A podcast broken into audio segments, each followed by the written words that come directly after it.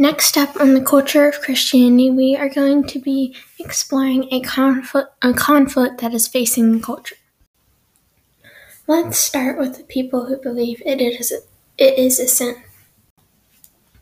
One specific time in the Bible where it talks about homosexuality is Leviticus 18:22. You shall not lie with a male as with a woman; it is an abomination.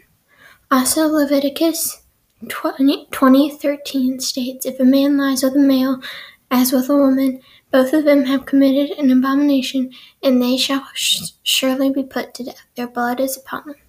These verses and a few more are the reason that most Christians believe homosexuality is a sin.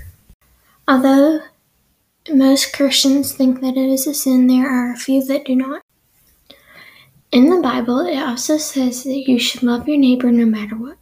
When arguing that it is not a sin, most people bring up the fact that when the Bible was translated, the word homosexual was never used because that word does not exist in the Greek language.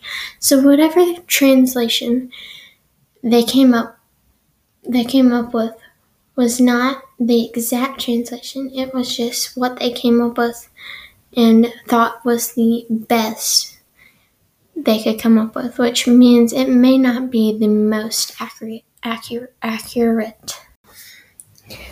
Now, for my personal opinion on the topic.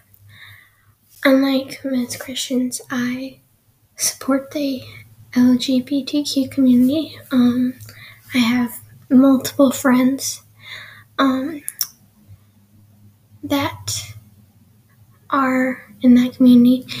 Um, I cannot say my family supports them, so I'm not able to share my opinion very much, but I do support